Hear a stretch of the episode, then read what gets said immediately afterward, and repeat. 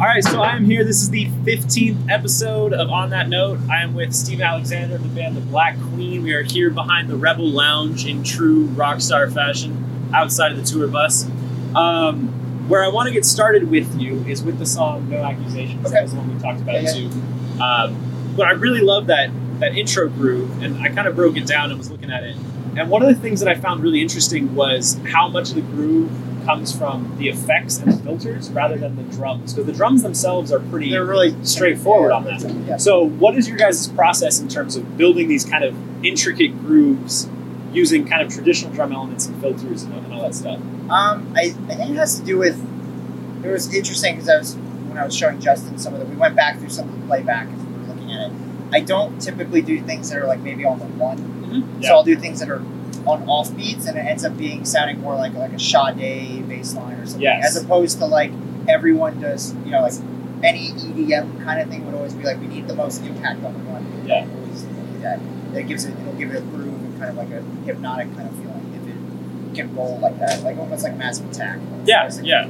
Because that bass line is very, very syncopated on that song. Yeah. Uh, starts on the and of one, and then it even it has those accents on the, the E of four, I believe. Yeah, I was trying to. I I was trying to like do like a weird hybrid of maybe like Massive Attack meets like even uh, like Violator, Depeche Mode meets Closer. Okay. thing. I don't know. That's kind of what, yeah, Yeah. how, how it formed. And then, do you know that? Because I know it's it's a collaborative thing as well. So is there there's that element of it's like that. It's almost a snare sound, but it's kind of like washier. You know Which I'm one? about? The, the? Yes, that one. The, Yeah. the breathy thing. We, yeah, we always do that. That's like a, I don't know. I guess it would be like try to do the world in my eyes snare. Uh, you know, that's like always try to copy that kind of thing, Yeah. where it sounds like a voice as opposed to just like a percussive hit. Yeah. you know what I mean. And then um, the kick drum in that song, I wanted it to sound like uh, early Wu Tang. Okay. RZA, like MPC, just cranked, kind of saturated, kind of thing. Yeah. So yeah, I don't know. It's a, combination of a bunch of things. the- yeah, that, it turned out. I mean, awesome. The the, the bass line though, like the filters and the thing, Yeah. the thing you're saying is yeah, that, I think that's the most important part of the groove. Yeah, Kind of it kind of snakes around a bit. which is which is really interesting because having like the filter be the kind of the almost the primary rhythmic element is I think I mean it's common in electronic music, but um, it's definitely a unique way to look at it. So when did you start creating like music that way, or was that something you started doing from the beginning Um, when you were first doing it? I love text textural kind of things, so that was kind of a okay. Well, how okay? Well, I had if you hear it without that Yeah, section or the, that top part, it's just basically like a really nice like overhang kind of bass line, Okay. which sounds great on its own. But without that thing, then it's like okay, it's not it doesn't have the you know what I mean like the that rolling, sexiness yeah. kind of thing. Like last night we had we were playing it, I couldn't hear it. I'm like, where is it? And I'm like, is it on? Like, I'm asking him. This was low, it was just low, so we had to turn it up today. So Got it. Yeah. Cool. Um, and then as that, so it starts off with like the big, several bars of without the vocals, and then the second the vocals come in, the snare cuts out on that song. yeah, yeah. Um, was that something that was there originally, or was that something you looked back and you kind of wanted it to build more? That's so something I did. to kind of reduce. Yeah, we um, I kind of approached this song more like how we approached Secret Scream. Okay. Secret Scream used to be stacked with tons of stuff, and then by accident, kind of we started deleting things or whatever. And that's another song where the bass line doesn't start on the one. Everyone thinks it starts on the. One. They think it's just like. Yeah. it's not. So I don't know. That was like, oh, well, if we delete certain things, it's gonna give more of a groove. Yeah. And people forget that. Like they just pile shit on, and it, Yeah. it sounds. I don't know, whatever. Yeah. No. I, I agree.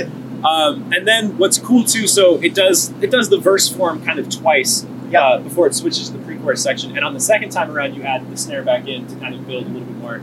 Um, and then also the vocal harmonies come in. Yeah. Um, and I don't know. Obviously, I'm sure Greg had, had input on that as well. Um, but one thing that I found really interesting is it was harmonized in thirds until the last note of the phrase, which was harmonized in fourths. Um, Yeah. Was that? I don't. How did that come about? If you I don't remember know. that part of the process. something. But I, I don't know. I'm not sure. He, I mean, he does. He does all that Okay. experiments, and we try to get it. But like, we were trying to get like a weird, like, I don't know if it, some kind of dirty kind of thing, like almost like I want your sex, like George Yeah. Michael kind of vibe. Like, it's just so maybe that's where that came from. I, I'm not sure. I'm not Okay. sure. Yeah. No but that's what I hear Yeah. when I hear it. You know Okay. Right? It is because it was a really interesting setup. Because as I was tracking the harmony, it was like third, third, third, third, and then fourth at the end, which I was like, okay. Usually, We do a lot of stuff like that. I, I didn't realize this until after having to go through all the playback and like you know trying to tell you know Justin go okay. Um, I think it, you know it's just twice, and it's like no, it's three times, or it's you know, or you drop a bar, or this actually this last turnaround, the sound has another note in the chord. It's like it does. Yeah. You know what I mean? I Yeah. I forgot. You know, it's been such a long, long time Yes. since I looked Yes. at any of this stuff. Uh, but yeah, and, and, and the other thing that's that's cool too, uh, you do it twice when you transition from the verse to the pre-chorus, and then when you transition from the pre-chorus to the chorus. You drop that last snare out on the four, Yeah. and you just do two kicks on the three and the four. Is that I, I haven't I didn't see is that elsewhere on the record too, or was that just a motif for this song? Um, that, I'm not sure. I think we we did that. We did that on Secret Scream too. I think Okay, uh, that's just a hip hop thing. I love like I love Dr. Dre and stuff like that. Like it's just I don't know. It's weird, but like I said, like most like electronic y things. Yeah. don't. I feel like their palette is really small because they only listen to like one thing, or like Very- yeah, or metal guys only listen to metal. But it's like I, I was like, okay, well let's do more like Dr. Dre mutes. Mm-hmm. So like you build you build the whole track, everything just playing, and then basically just like if you were on an SSL console, something, just muting. So we just cut it out of whatever we're using, Ableton or Yeah. Pro Tools or whatever.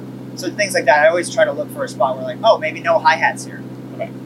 And does it sound? Does, does it pass by you without you noticing it? If you don't notice it, then it works. Yeah. If you notice it, you're like, oh god, then yeah, you should probably put it back. Yeah. So Um, cool. And then uh, as it transitions, it obviously goes to kind of a, a much less syncopated bass line, just kind of that straight 16th groove in the pre-chorus.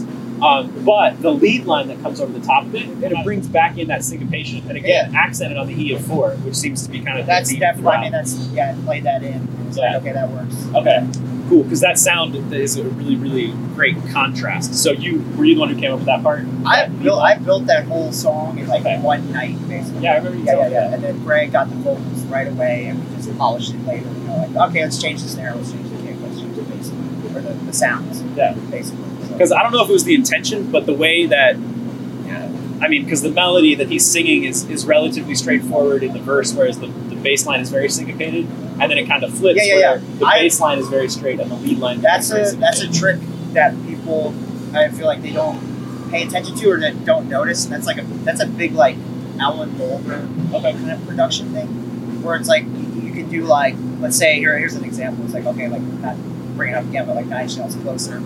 You get um, you get the bass, you know, the bass line rolls through like the whole verse. Then you get to the pre-chorus, and it's a distorted, like or a, a live bass with live drums. Yeah. And then you go back to electronic, and, you know, things like that. So like if you figure out these kind of shifts, Inversions. yeah, yeah, yeah, then you can make something more interesting. Yeah. And it's not that hard. It's just got to be like you know, Looking for it. yeah, yeah. And that was definitely a really cool one, just because it was, you know, that flip of lead syncopation. It kept the groove still really interesting, even though our bass line and drums were, were a little bit more straightforward. Yeah, yeah, yeah. See, it's great. See what, see what I mean? Like, Yeah. it's, uh, It really people cool. don't notice that stuff. But you know, Right. Uh, and then when it transitions into the chorus, uh, really stripped back yeah, yeah. compared to, to the rest of the We track. had that filled up with a bunch of stuff. Uh, or actually, no, the original idea was just that little ghost kind of sound. yeah, you know, the, like, the little string. yeah, yeah. And um, it's like the like, Link to the Past Zelda yeah, kind of choiry Yeah. thing. Yeah, yeah.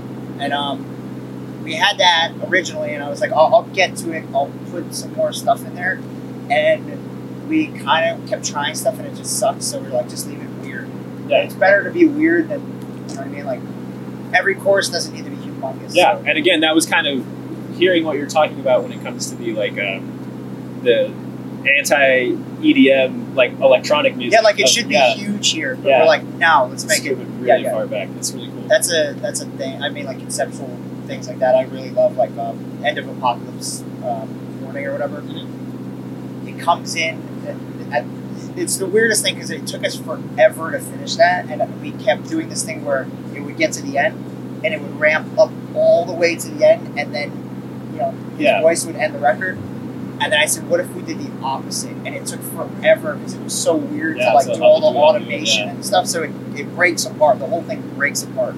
Yeah. And then at the end, you just have his voice. and that's it. So that was a conceptual thing, but it took forever. Yeah. Like I couldn't figure it out. just, yeah. yeah. Um, and then the other cool thing in that that you do add that like sub bass, those sub bass hits on the Uh-huh. chorus, which are um, just really good because it, it fills it out without being really obvious. Yeah, yeah, yeah. Um, did that come about in the night where you? I remember you saying you had reworked the entire song kind of in one night. That was Was already, I there? think that Was already there. Was yeah, but that, I, I, and that was the same sample. We've used that a million times. Got it. Built that. Nice. We've used it like hammer restart and stuff like that. Oh, yeah. Uh, and then the other thing that was interesting was those really washed out. It's in the it's in the pre-chorus and the chorus, but there's those really washed out higher vocals. Yeah, yeah, yeah. Uh, were those? I, I was curious to see if those came as like a call and response thing, or if it was Yeah. they were recorded more like as one part, and then you decided to wash out the second half, or how did you guys? No, there was like call, decisions? more call and response kind of thing. And um, yeah, it's just it's, I like doing like it's like always doing flip flops. So it's like yeah. oh, it's like dry vocal. Now it's like really wet, dry, you know, really wet. So that's kind of what that was. Awesome. Um, and then wrapping up with two questions I like to ask everybody is, um, how did you? Because obviously the music you're making is very like conceptual, very complex, technically and artistically. So, what was your music education process like? How did you learn how to do these things? Um, I would say I played in a bunch of bands back in New Jersey when I was a kid, like from like 16 to whatever, you know, now Yeah. basically. And um, I guess like I don't know. I, I had my my grandfather. He was involved with music, and he used to sing in the choir at church, and they had a pipe organ things like that. And I was kind of forced to go all the time, and I fell in love with kind of like piano and organ and like orchestral kind of stuff and that was kind of like an early education. But I played saxophone as a kid. I played piano as a kid. Um, I don't know. I played guitar forever, so I just like learned from guitar world. I didn't really have any teachers, so I just was like, okay, I'll learn how to play every, you know, oh, Smashing Pumpkins song, oh, whatever, you know, anything, Alice Cooper, I don't know, anything that was in the guitar world. So I just kind of just did that and just kept going. And then as far as like Pro Tools and things like that, learning that. When one of my bands had to record when I was about 18, I did. I was like sick of paying money to go to a studio, and I had a friend that had a Pro Tools rig, a Digi 01, 001.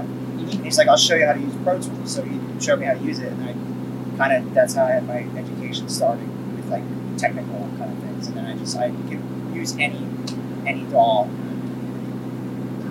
Yeah. competent, whatever. Pretty, pretty DAW literate. Yeah, yeah. Um, and then the other question I usually like to ask is, uh, what is one thing as a musician you wished you had learned earlier? Or if you could go back in time and tell younger Steven something, what would it be in order to kind of kickstart your process? Um, not read, not read too many forums. I think people there's so much incorrect information. I think YouTube is just like a dumpster of the internet, and people are like, "Oh, it's got a lot of likes, so it must be right." It's it's bullshit. I would say like you know people going, "Oh, you can only EQ, you can only boost like three dB." Yeah. I'll boost twenty dB. Who gives a shit? If it sounds good, it sounds good. It doesn't matter. So don't listen too much to some guy that you're never going to meet anyway. Who cares? And I would have. I'm, I'm way better at mixing now because I've kind of abandoned all these these kind of. It has to be technically like this. Yeah. I wasted so much time doing like surgical things that didn't need to be there. You know what I mean? Like so, I think uh, yeah, I wasted probably years of my life trying to EQ stuff I didn't need to EQ in that way. Or oh, I need a compressor here. No, you don't. Just don't use it. Who cares? Turn it up. you know what I mean? yeah, It's pretty. I don't know. So I would say that's a good advice for anybody. Is like stop, like get get as much knowledge as you need, but then learn your own way of doing the thing. It's like Steve Albini or whatever. Uh, I read some interview. They're like, how do you get that Steve Albini sound? He's like, take a mic and put it on the thing, and then hit record. That's how you get the sound. Like the Pixies sound like the Pixies. He just captured them. Yeah.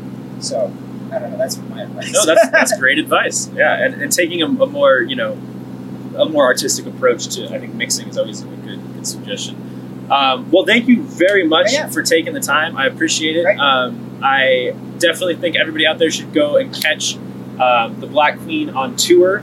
Um, this will be out in the next couple of days, so they'll have plenty of Okay, time to buy tickets and such. Um, and check out their new record, Infinite Games. Is there anything else you have to plug? Anything, any personal projects or anything else like that that you want to get out there? Um, uh, I've been working on some music for Rob Sheridan, my good friend. His comic book called High Level, which is out now. So you should go get the comic book, but also you'll, you'll hear some stuff from me at Okay. some point. Just the instrumental kind of stuff, Cool. just a companion piece to, Yeah. the, to the, the Cool. Okay. Yeah, yeah. And that links to all that stuff will definitely be below the, in the description, so you can find all of that there. Um, thank you very much. Cool. Yeah, yeah, no problem. Yeah.